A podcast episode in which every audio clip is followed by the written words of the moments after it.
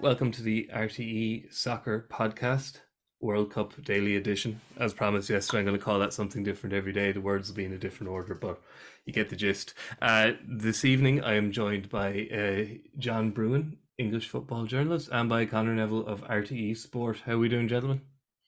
Good. Good Yeah, stuff. I, am very well, Mike. Mikey. Thanks for having me. Yeah, lovely to have you, John. Uh, we were just discussing off air the last time myself and John spoke was uh, the day after the 2014 uh, World Cup final. We were sitting on Copacabana Beach drinking a few beers, so this is Yeah. just like that. Oh. Um, um, there probably are a few English fans in Qatar now squeezed into the rooftop bars and fan zones, enjoying a few delicious Budweisers, uh, toasting a 6 2 win, John, which is um, just what the English team ordered. There was, you know, questions about whether Gareth Southgate's team had lost some momentum in the build up to the tournament. But more immediately, um, the build up to this match was very much overshadowed by the um, never ending One Love armband debate, which was ended quite definitively by FIFA with the rather undramatic threat of a yellow card, which seems to have which, which seems to have done it.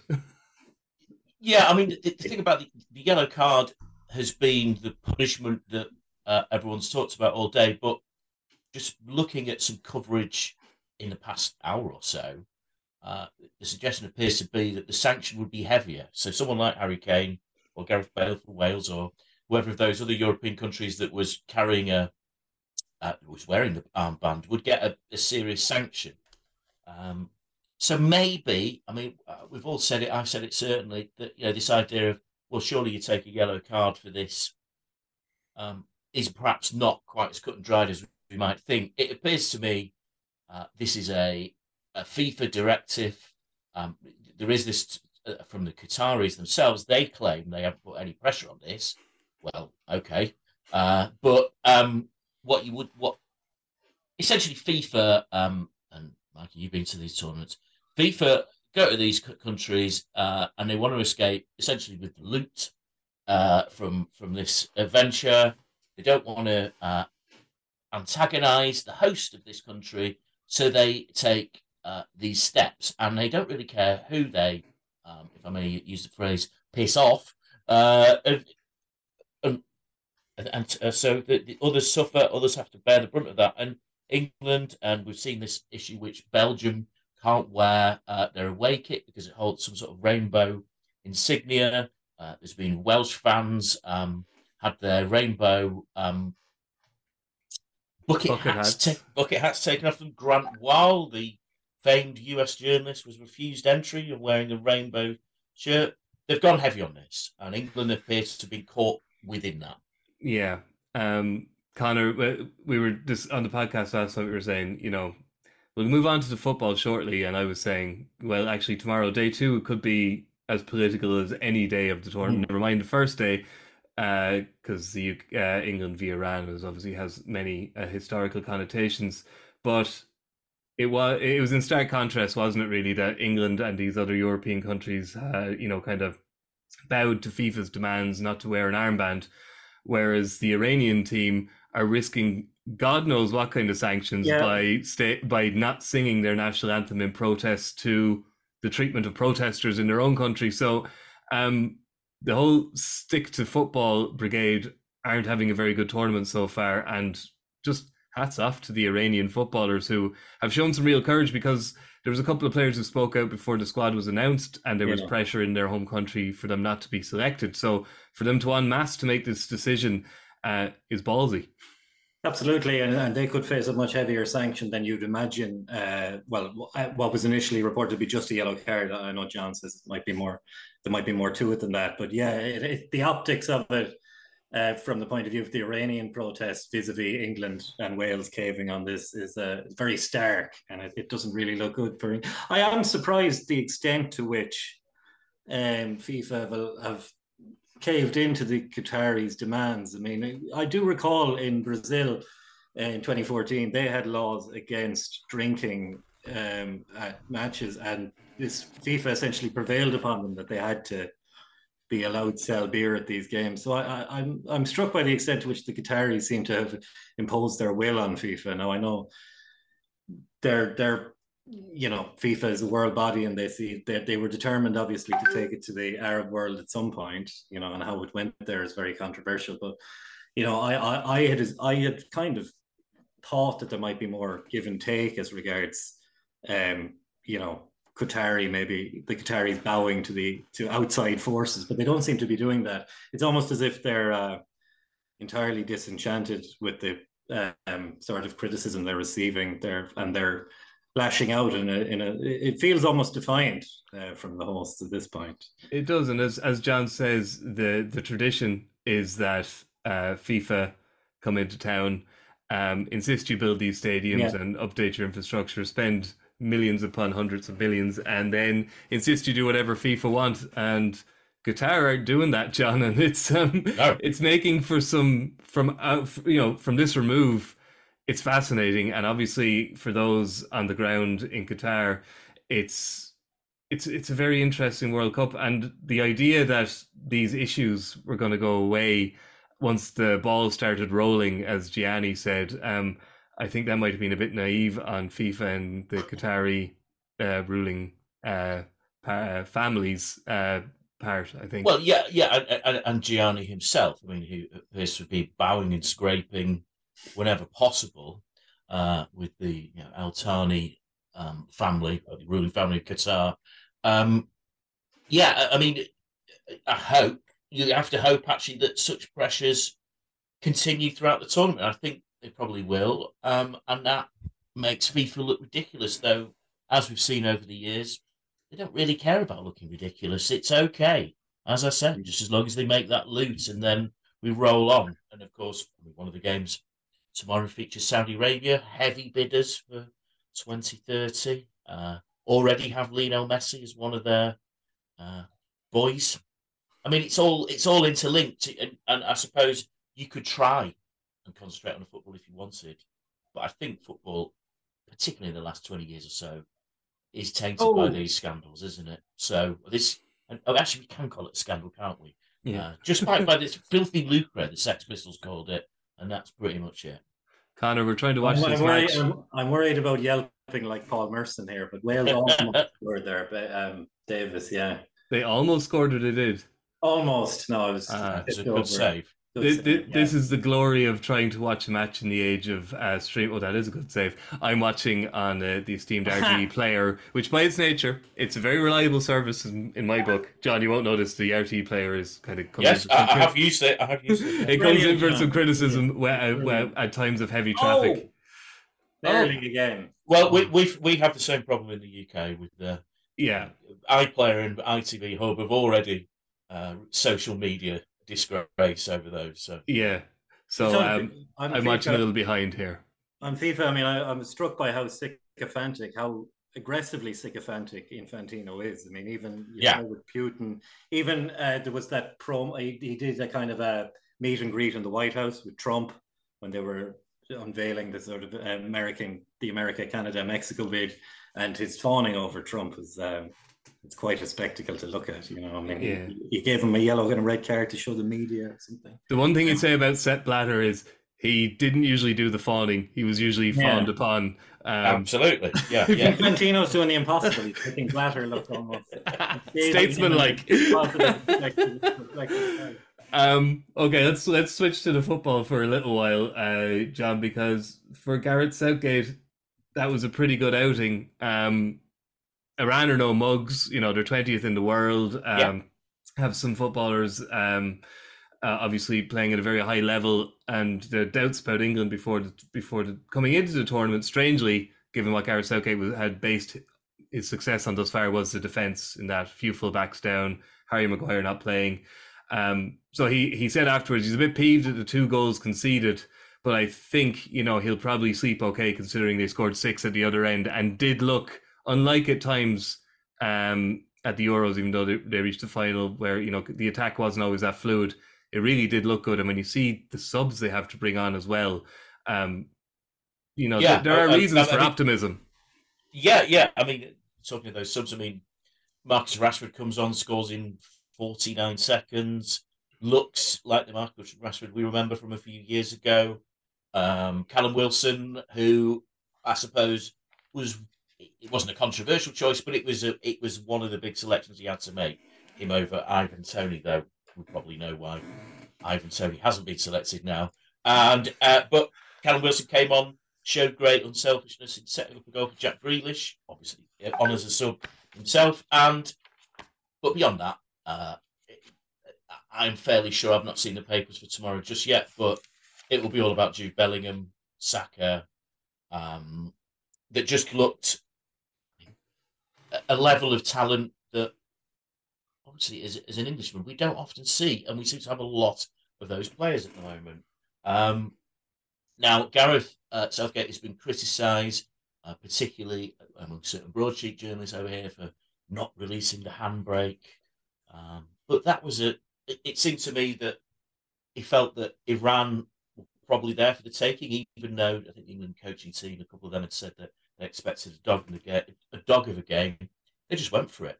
Um, and okay, you might suggest that um, because of the issues we talked about before, the Iranian team were perhaps not uh, as mentally prepared for the game as they might be. Um, you know, again, football does not operate in a bubble. But um, England took them apart. They were ruthless. Um, I was just watching uh, one of those videos that footballers do now of Harry Kane, you know, delivering that, that and he must be annoyed he didn't score in that, go, that game. And he played very well. It has to be said, he played very well. Uh, but if you're Harry Kane and you're looking to be the all-time scorer for England in a World Cup and uh, in uh, in major tournaments and for the national team, you're a bit gutted by that because Iran at a certain point in that game looked like they were there for taking it. Could have wrapped up a score, and of course, it did last 108 minutes or whatever, so plenty of time to score. Um, even more than that. Um, Connor, I, I, I think as good as, as England were going forward, um, a lot of the uh, explanation for that 6 2 scoreline could come down to the reason for the first long stoppage, which was the loss of the um, first choice goalkeeper too. It looked like a broken nose and probably a concussion. He was, but the fact that they were so desperate to sew up his face and get him to continue, and yeah. also um, uh, Carlos Queiroz headed his hands as a sub goalkeeper went on, suggested that they didn't have a lot of faith in their number two. And um, according to the stats I saw, England had seven shots on target and they scored six goals. So maybe Carlos was onto something. It doesn't know. I mean, I'm trying to think of the goals. Were any dramatically his fault? Um, nah, no, they weren't no. really. I mean, I I thought England were. They weren't all unstoppable, but there was no clangers. No. I thought they were very slick and authoritative now, England, and they're definitely contenders. I mean, I I'd kind of been. Um, I suppose it underlines um, the extent to which England is kind of indifferent towards the Nations League because I think some of us might have been got the notion that their wave had sort of crested a bit over the because their form had been quite uneven this year. I mean, I know that they didn't perform terribly well in the Nations League, but I suppose it shows how little interest and how much apathy there is for that tournament in England. And they, uh, yeah, they, I thought they looked exceptionally good. I mean, he, I can it's not that long ago. I mean, I suppose it's a decade ago where you remember England struggling in these sorts of games. I mean, I, I think hmm. the game that the game that sticks out to me is Algeria under Fabio Capello. I think the game where Wayne Rooney mouthed something into the camera at the end. The game doesn't stick out for many reasons. It used yes. to be. A, it used to be a sort of long-standing tendency of England to sort of draw nil nil. And struggle, yeah. Then the last World Cup, they they put six past Panama. So it doesn't happen anymore. They just, you know, they, yeah. they well, stomp all over these teams now, and you know, they. I, I thought they looked, um, you know, extremely good. Um, Iran are probably poor. I suspect they'll probably prop up this group. Looks like looks like America are going to come second, but yeah, um, no, England are, are definite contenders. I think. John, the one reason for maybe the the the uptick in England's form is the uh, aforementioned Jude Bellingham, but you'd also have to say the resurgence of Luke Shaw has definitely added something there. So it's oh, yeah. not it's not a new team, but add in a 19 year old who is coveted by every club across Europe and who definitely adds some like he's defensive midfielder who can attack basically, which is a great thing beside Declan Rice, and also. You know, Luke Shaw's going through uh, one of in his peaks and troughs. He's at a peak of form at the moment, and like you, you tend you can't forget when he goes through those periods of uh, lack of confidence or whatever you want to call it he's a fantastic fullback, attacking fullback when he's on form and he's fit. So himself and Bellingham have certainly added something and kind of regenerated slightly the the, the team of Euro 2021. Yeah, yeah. I mean, well, Luke Shaw scored in the final Euro, Euros and, and played mm. very well in that tournament. Has not played at all well since, pretty much. Yeah, uh, maybe improved a little bit under uh, Erik Ten Hag at United. Um, the thing is with, with Bellingham, um, I mean, you know, you have that thing where he left Birmingham City uh, and they retired his shirt. Uh, I think he was 17 at the time, might actually be only been 16. Um, they seem to know, did they seem to know, didn't they, how good this guy could be? Uh, a colleague of mine at the Guardian, as a Birmingham City fan, and he he's, he watched him and just said, "This guy is unbelievable." And um, England have been pretty decent in midfield in, in, in recent years, but um, and, I, and, I, don't want to criticise Jordan Henderson because I think he's been a good player for England, but the, the difference in what Bellingham provides is, is huge um, because you've got that defensive ability, you've got that ball carrying ability. Um, he scores goals as well. I mean, it's his first goal for England, but I mean, he scores goals in the Bundesliga. Um, it's one of those things. I mean, Liverpool uh, supposedly have planned to sign Jude Bellingham next summer. This is part of the, the master plan to um, recharge their team. Well, good luck is all I can say because uh, you know no wonder they're casting around for new owners because they'll need to spend quarter of a billion to get him by the looks of things. Because uh, if it carries on like this, um, yeah, everyone's going to want him. Yeah, it is. Actually, that's that's one unusual kind of quirk of this Winter World Cup, where you know you don't have the summer spending. You know, it'd be unusual for Real Madrid to like you know spend half a billion in the uh, January transfer window. You, you wonder will that will that old tradition yeah. of um, you know the kind of Galactico supermarket sweep happen uh, in a January transfer window, or will they just have to sit on their hands till next summer and and do all their shopping? Uh, we'll have to wait and see on that front. Um, yeah, as you said, John, we we don't really know uh, kind of how how big the hype is going to get. It has seemed tempered, and I think it's I think it's just it's probably the same in every country. The World Cup hasn't, unfortunately, we're not there, but obviously, but it does seem that the one week build up, you know, yeah. the, the you know the unhappiness a lot of people have with many many things to do with this World Cup. Uh, it do, it seems to me that England could possibly benefit from this because nobody has ever argued that well, you know, the England the England team, you know, they they could benefit from a bit more pressure from their media. You know, it, it seems that perhaps this could be a good thing that you know they'll always say they're you know they're closed off from kind of the hype etc but i don't think that's true. So perhaps this slightly low key kind of uh, lead into it might help them? Yeah i think I, I think that's helped but i do think um i think a lot of the credit has to come to gareth southgate in that uh, the england team has a this fairly open door policy. The, the, the, the media the english media's relationship with the england team is not the same as it was back when Roy Hodgson was the manager, you know, where it was, it adversarial. Obviously, there's going to be a couple of grizzled old hacks who, just for the sake of it, are going to write, get rid of this guy because, well, there's nothing else to write. But, and, and you know, all the handbrake stuff comes into that. But, um, yeah, I, I, I do think that this World Cup has almost arrived, of course, not by surprise, because we've known about it for 12 years or when was the decision made? Say six, seven years ago that we knew it was going to be played in the middle of winter. But um, yeah, I haven't seen a great deal of hype. I mean, you, you had the odd pictures of you know, Rishi Sunak watching the game, Sir Keir Starmer watching the game. There's obviously been the footage from Croydon Boxpark, uh, people heading down there at, at, midday to get, get pissed up on a Monday. I mean, you know, it's all a bit try hard. Um, but the thing is, during a summer tournament, England, just as it is in Ireland, uh, you know, there are no England flags on my street. There's no mm. bunting. Uh, the, the, pubs aren't really advertising watching England games here, so it's just very, very different, very different. Um, well, I, am sure the England team feel an element of pressure, and that will go on as the tournament's gone on. But I suppose when you've been a relatively successful team, maybe you don't quite, quite, uh, quite feel the pressure as they have done when they weren't as well equipped for these tournaments. Yeah. That's interesting. Uh, what John says, Connor, about you know, kind of the pubs. It's, it's not kind of the hype isn't there, obviously, because people aren't on holiday. Kids are in school.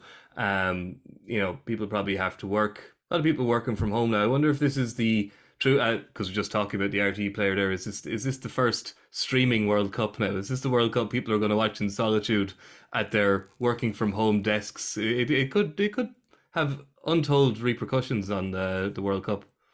Possibly, yeah. I mean, I, I read Larry Ryan's article over the weekend about how the World Cup, he, he, the World Cup isn't in Qatar; it's on the telly, and he talked about how he described every World Cup in terms of where he was in life and where he watched it. And uh, yeah, that could be there. There does seem to be a sort of atomized watching it at home kind of element to this World Cup. There isn't the same pub activity. Um, yeah, in terms of the high, I mean, the sort of quiet, quietened atmosphere out of England and out of the English press was one of the biggest, um, sort of most disconcerting aspects of this World Cup because it's usually it's usually very loud and, and hard to hard to ignore. Whereas it seemed kind of absent, and there was a lot of primarily discussion of sort of outside non-football issues, which have which have continued. I mean, I I presume it'll change the deeper England go into the tournament, and, and it will ramp up. I mean, you know, mm. you have to expect that, and I would imagine they'll they'll they'll go fairly deep. But uh, yeah, I, I would expect it, it, it it'll ramp up, particularly if the if they continue to play as well as as they did today. Um, yeah. my, my favorite social media comment, just by the by, was someone saying the scoreline six two is usually followed by Joe Root coming on to rescue England. hey, I like it. That's a joke which might be lost on some of our audience.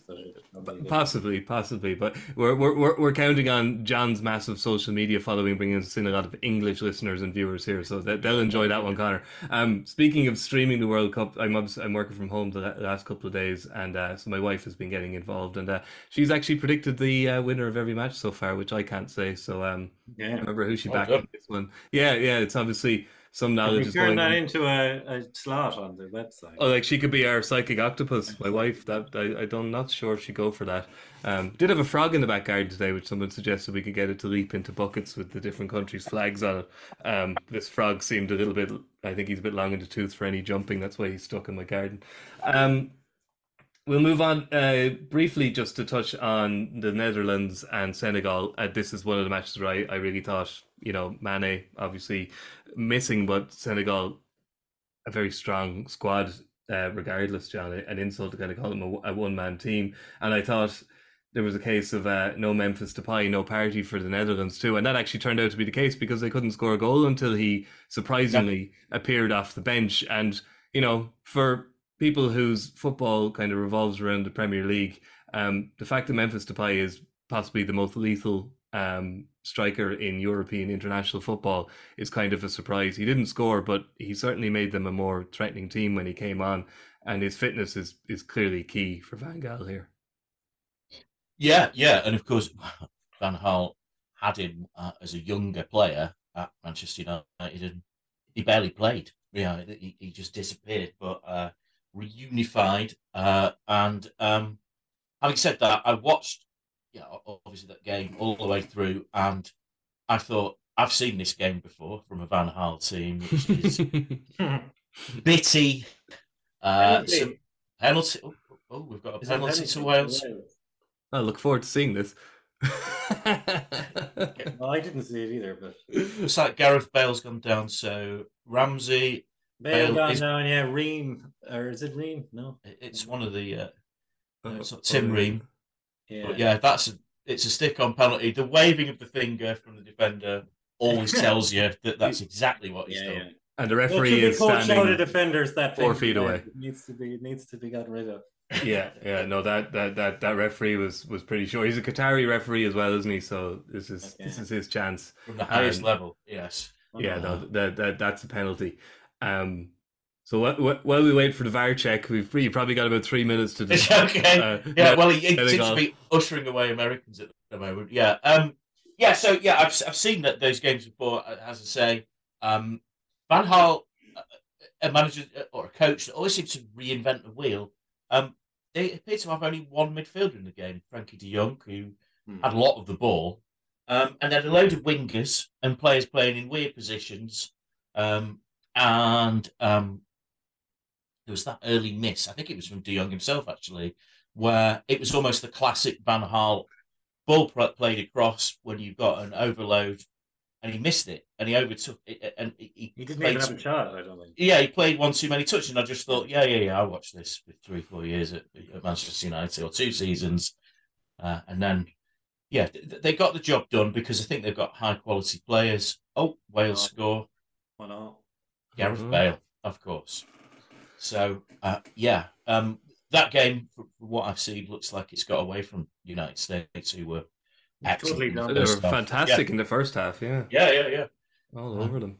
But I think that that's the thing with Wales, isn't it? That they hang on so well in these games. Um, and and someone like Bale, um, I mean, he hasn't been able to run a leg for years, but he always turns up in these matches. Yeah, incredible. But Aaron Ramsey, they were saying, you know, had barely played for and you know, another player. It, it, that's the thing about international football, isn't it? That certain players come to the party. Um, Absolutely, and, uh, yeah. And talking of Mane, it's just a shame that he isn't there to do that job for his country. Yeah, it, it is because like Senegal, they they look. If so many, you know, really quality players. Um, yeah. But you know, eh, like Argentina, Shorn and Messi aren't, and, and, nobody's talking about them as potential winners of the tournament. Like you know, international football, the standard isn't as high as club, a top level club football. And if you have one world class footballer and you lose them, um, you, don't have to be Senegal to be in trouble there. I think so. Um, that group, um, is probably you probably describe it as finely poised now because Ecuador and uh, Senegal, Connor would probably still be fancying their chances of getting out of there because everybody's got to think that Qatar are um, a yeah, bit of a dead yeah, duck. Boys. Yeah, um, when when we saw obviously Qatar and Ireland last year, and they they lost four 0 in Dublin, and that appears to have been a, an accurate uh, uh, sort of picture of who they really are. So yeah, Netherlands are effectively through the group. Um, I was doing the minute by minute from that game. I was quite unimpressed by them, I have to say. Um, De Jong was very uneven performance, but then he yeah. he turned up. He he did curl in that uh, cross for the goal. Gakpo with a, a, a, terrific darting run across, and and then they uh, they scored. I was interested. Uh, FIFA released a uh, attendance, which was, I believe, for they claimed was forty one and a half thousand, which was odd given the capacity is apparently forty thousand yeah, uh, yeah, and, and, there were several. And now the FAI used to get uh, a hell of a lot of slagging for their claims about attendances uh, here, but in fairness to them, they never actually went so far as to claim the attendance was bigger than the capacity of, of the stadium. So FIFA appeared to be breaking new ground there. But uh, yeah, it was. Um, I thought the first half was relatively lively, and then it really degenerated um, in the second half. And Senegal looked the likelier team to score. I mean, well, I say they looked the likelier team to score. They looked slightly the better team and the more adventurous team, but yeah, they create huge chances either. And uh, Noppert in goal did quite well with a couple of saves down down down to his left. Um, but uh, I, I wasn't hugely impressed by the Dutch. I mean, they have a quite a straightforward group from now on, so they'll get to the knockout phase. But I, I, I wouldn't um, fancy them to go too far. I don't want to go down the Dunphy route of writing teams off that early. But, um, I suspect, um, I, I, I, think they're maybe the quarter final might be as far as they'll go on the evidence of today. today. Okay, uh, John. Yeah, the attendances are are definitely not what they're supposed to be. We're looking at no. this game like Wales are as well supported probably as most Europe, like considering that the hype there the states are traveling in relatively strong numbers, I believe, from what I read beforehand. Yeah. Obviously, no one's traveling in the same numbers that they might do at another World Cup, but and the atmosphere here sounded great in the first half, despite the fact that there are you're not looking for empty seats; they are apparent all yes. across the stadium. Yeah, yeah. Uh, I mean, yeah. Obviously, Wales they're not traveling in the numbers that they did to France six years ago uh, for obvious logistical reasons, but they are taking. I think that I think the statistic is they're taking as many fans as England. Um, the Americans, I think it's always the case that most tickets that FIFA sell, or the, the, the country that buys the most, are America. I think that's the case again. Uh, in this America tournament. and Mexico always feature very high on that, yeah, they? Yeah, yeah. When it, whenever you fly to, when I've been to World Cups, I'm always on a plane full of Mexicans. I'm not sure why that is, but that, that is always the case. And um, yeah, I mean, uh, the England game earlier had this ticketing problem, which brought back actually slightly concerning memories of the Champions League final in Paris, where mm. it was to do with ticket printout and Bluetooth on phones and stuff like that.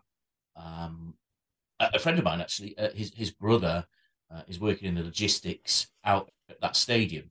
Uh, a Brazilian friend of mine, and uh, he said they'd been happily messaging each other earlier that morning, and then his brother disappeared for two or three hours because suddenly all hell broke loose. and had to sort out this problem.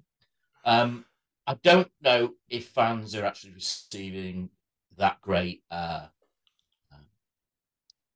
a welcome just yet. Uh, teething problems. I mean, they've had test events, haven't they? They had the mm. Arabian Cup out there, um, but th- that sort of swell of fans, even if it is undersold, um, perhaps hasn't. They're not used to it. And uh, the Senegal Netherlands game you mentioned, yeah, a friend of mine was checking what's happening during the game and said it's ten thousand under what you'd expect, and yet uh, the capacity is 1700 over uh, what, what, they claim, which uh, interesting accounting principles taking place there. Perhaps let's let's let's think it's that.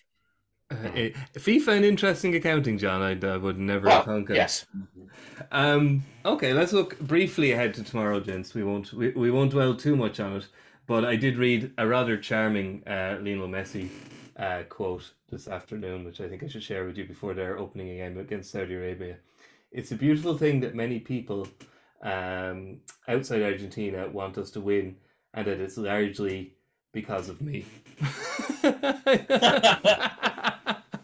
I Connor, I he just it's okay. He's won the Ballon d'Or seven times. He's the greatest player uh, most of us have seen in our lifetime, at least, or as sentient adults. We're not going to get into that row now. But um, when you're when you're Leo Messi, you're kind of allowed to say things like that. But if it was anyone else, if if Cristiano Ronaldo said what Leo Messi said there, Connor, I think there would be people, you know, apoplectic at it. Whereas what Leo Messi says it's kind of like, ah, bless him, he is awful good, isn't he? It sounds like the type of thing Ronaldo. It sounds almost too humble for Ronaldo to come out with. um, no, I mean, yeah, well, it certainly it, it is true. It has the benefit of being true, uh, or at least it did before he said it. But uh, yeah, No, I yeah, I mean certainly. Um, it's a it's a big fact. I mean, Argentina are one of the most interesting um, aspects of this tournament because it's hard to remember a time when Argentina came to a World Cup not perceived to be in a bit of a mess. I mean, even even the year they got to the final, there wasn't a great deal of um, they didn't seem to be great buoyancy about them. Whereas, you know, they're coming in in fantastic health at the moment. I think the last time, oddly enough, they they went into a World Cup this fancy it was in 2002, where um, they proceeded to go out in the first round after mm. David Beckham scored a penalty against them. But um, I still yeah. have that jersey. I'm very very fond of that. Very yeah, simple. Yeah. Bielsa was manager time. I think the Bielsa was manager that time. But yeah, yeah. It, they're on a they're on a 35 game unbeaten streak. They haven't lost since the Copa America 2019,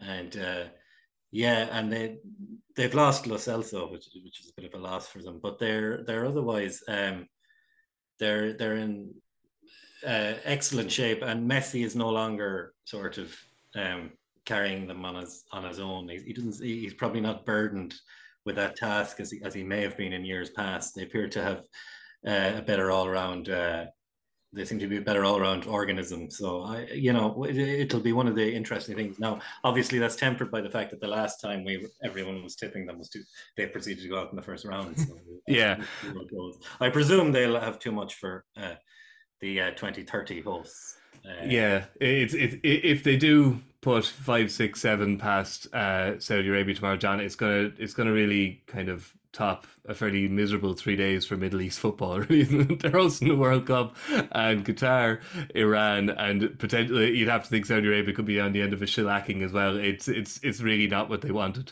Yeah, absolutely. Um, you know, I was surprised to learn Qatar Asian champions, which uh, you know probably doesn't say much after what we saw in that opening game, where I suspect Ecuador stepped a little off the gas, um, and um, politically sensitive, perhaps. Um, yeah, um, yeah, Argentina. Yeah, I mean, uh, there is this idea, isn't there, about the supporting cast that he's got. Um, there's a proper striker there in Lautaro Martinez from Inter Milan, who's such a good player, um, and then that host of young talent.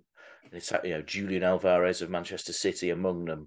Uh, the thing is with with Argentina is uh, and uh, it, with Messi, you've always seen these players who are brilliant players for their clubs just sort of fade in his wake. Um, I'm thinking of Sergio Aguero. Now, Aguero's fitness for Argentina always seems to be a, a bit off, but um, th- this team does appear to work better. Lionel Scaloni, West Ham legend, uh, appears to have got into uh, Messi's head, and appears to make him realise that he doesn't have to do everything.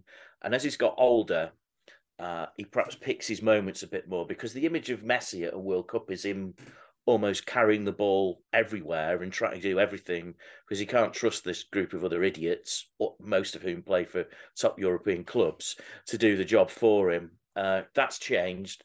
Um, you remember the World Cup in 2018 where they were taken apart by Mbappe. And uh, yeah, it's interesting what he says about this, you know, that everyone's on my side thing. I think it's true. I think we always get to this position, don't we? These greats, when they reach the final tournament, that we want them to do well, and it would be nice to uh, send them off with a nice swan song. Except perhaps this time, no one really wants that for Cristiano Ronaldo. But I suppose uh, he's had that at Euro 2016, so he's had his fun. Uh, maybe it's Messi's turn. Yeah, yeah, I, I do think there is like certainly for the neutrals. Um, as I said, it's always a lovely jersey. I own one, very happy with it. Had it for twenty years. Um, you know, there's the jersey. There is you know style play you know, there's a lot about Argentina we love, but it it, it, it is messy, really. Um, just to note here, there's nine minutes of injury time. I know this injury time. This, is, becoming the World Cup of injury time. yeah. yeah, there's yeah, a touch well, of rugby union to it. Yeah, the last one was uh, the 2018 World Cup was VAR. That was VAR, and this one is just and actually, if I recall, the last World Cup was it one where they just finished the game straight dead on ninety. So they seem to have circumvented this. They, have gone against it and gone to, yeah, yeah. It, it it it is. It's a little bit ludicrous. It's, it's messing with our timings here as well. Um, probably going to lose John before the end of this game. Yeah. Might lose. Well, we we might lose all of us before the end of this game. Um, Connor, one thing, kind of a, a little bit of interest, I suppose, considering the um, protests, lack of protests, um, political kind of um, messages that have been put across so far. We have two teams in action tomorrow in Denmark and Australia. Denmark are playing Tunisia, and Australia are playing France, who have been very vocal in number yeah. of ways. Denmark obviously have got a kit which is um, devoid of branding from Hummel. Uh, which is a nice bit of marketing, but also look, it, it is making some kind of a statement. And also, obviously, Australia, who put out a very powerful, the Socceroos put out a very powerful message, kind of addressing uh, human rights uh, issues in Qatar. So uh, it'll be interesting to see if either, either of these clubs do anything tomorrow. Uh, sorry, either of these teams do anything tomorrow. Yeah, I mean, given given the extent uh, to which they've been vocal, um, that will be very interesting to see because um, it's hard to imagine them backing down. I mean, I know there was a sense that England hadn't been quite as forthright. I know that I know they had said they would wear the the one love armband, but I don't think they've quite been as um, aggressively forthright as the Australians or the Danes uh, on these issues. So I mean, it's going to be another flashpoint tomorrow. I, I um, we'll we'll see though. I mean, you know, FIFA maybe uh, swinging into gear and you know amping up the threats. Um, so uh, yeah, I'd expect another flash. But I'd be surprised now if the Australians back down, given the extent to which they've um, they've come out on this issue and, and been very uh, adamant about it. So I suspect they might uh, they might go for the armband, and then we'll we'll see what happens. John, I know you have to go, so just in a word, um, France, few players coming out today pretty much explain uh, among them Olivier Giroud explaining why not having Karim Benzema isn't at all a bad thing. The French are great; they can actually come out in the press conference and say, "Your man, world player or European player of the year, he's injured. Doesn't matter. I get to play, and Mbappe likes me better anyway." So all well in the French camp, it seems.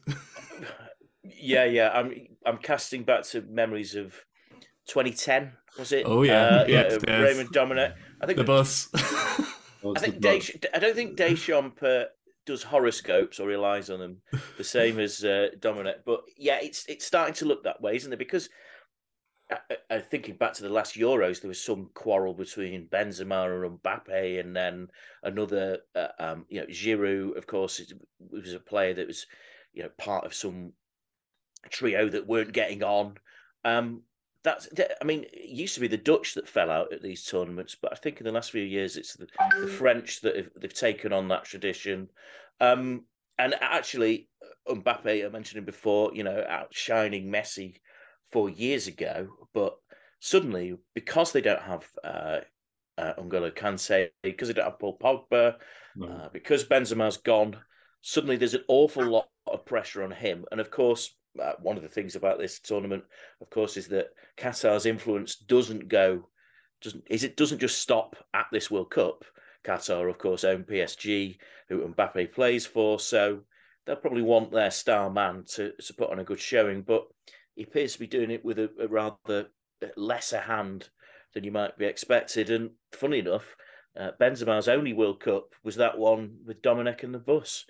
Uh, amazing, isn't it? Yeah. Uh, They were, yeah, they, uh, the French philosophers blame bad karma, I believe, for that. The French philosopher class, which is a very large body, blame bad karma. I, be- I believe in that Netflix documentary, they, they reflected on the Henri handball without mentioning Ireland once, I believe. Uh, Yeah. pointed out that they went to the World Cup as frauds, Yeah. and when you're a fraud, it never ends well. I believe. But Connor, it's bad enough we're showing uh, RTE2 showed a documentary about uh, Saipan this evening. We don't need to start talking about Thierry Henry. Um, John, thank you very much for joining us. We'll let you go. Me and Connor will stay to the bitter end of USA Wales here and tell people what Only happened. half a minute left. Uh, okay. Well, good luck, lads. Thanks for having me. No worries, John. Chat to you again. See you now. Um, yes, Connor. So you, you you're ahead of me, so you can talk us through this. Um, no, no, by God, all means, you don't need to talk us through it. But commenta- no, no, just just just just tell us tell us when it ends. That's all. And um, the other game tomorrow, just by the way, is Mexico v Poland. Um, not going to put you on the spot here, Connor, and ask you for any um any uh, big thoughts. Mexico will reach the last 16 as the, as they do. That's- As they is what they do. Since, since um, the year BC, I believe. And their fans will add much wanted color because, as John said, they are always there. My, my one of my main reflections of the, the, the weekend is just how bad Qatar are and how I can't fathom how a team would want to host a tournament like this when their own team, when their country would want to host a tournament like this when their own country is so poor. I mean, I would be utterly mortified if Ireland got a tournament and we're quite as bad as that. So, um, yeah, I mean, it's going to be It's it's true. Well, we got a tournament last year and. They yeah, will be the didn't qualify. So if we get a tournament, we, well, we might, we'll see if we get Long, into the long ball from Wales here. Have they a chance to? Oh no, the keeper's out. Headed away. oh, he's out of the. Oh, right. The Wa- Wales have a free on the the, the keeper had come out to head away a clearance, and I forget who the but. Uh, Bale kind of leapt on, the, got on the ball at halfway, and was winding up to kind of loft it, try a loft towards the empty net, but Acosta has come come through the back of him very wisely. I, I should Hmm. add and take the yellow card for it. So Would, would it have reminded you of a golf shot? This left, do you think? this this lovely dink? Yeah, yeah, golf on the brain. But uh, yeah, there's over ten minutes gone in injury time. Okay. Wales well- have a free. I've never done this before, by the way. So No, this is well. This is like this is the idea. I I thought it would add add an element of uh, free song to our Yeah, podcast if we watch the um, final half hour of the seven p.m. kickoff. The free kick is floated into the keeper's hands and uh, it's lashed clear with to the sound of the final whistle. So that's that. Uh, the Welsh, uh, they look like they were floundering in the first half, drowning. Lucky to Yeah. be nil down as far as I can see, but they've. In typical style, uh, they've dug in more But, than some of their parts as usual, and Gareth Bale with the penalty to get a draw. So they're uh, well alive in this tournament. Very well s- summarized there, Connor. If if RTE lose too many commentators during this tournament for any reason, I'll I'll, I'll put in a good word for you. Um, I might get Saudi Arabia if we. maybe Poland and Saudi Arabia might be the might be the one for you.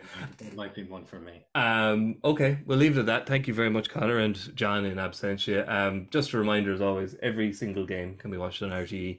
The vast majority of them on RTE two, and obviously a few um, final group games on the RTE News channel. But if you can't watch them on te- television or the very reliable RTE player, which has been working for me all day up here in my office, you can follow them on the RTE Sport website and the RTE News app. So thank you, Connor, and we will chat to you all tomorrow. Good luck.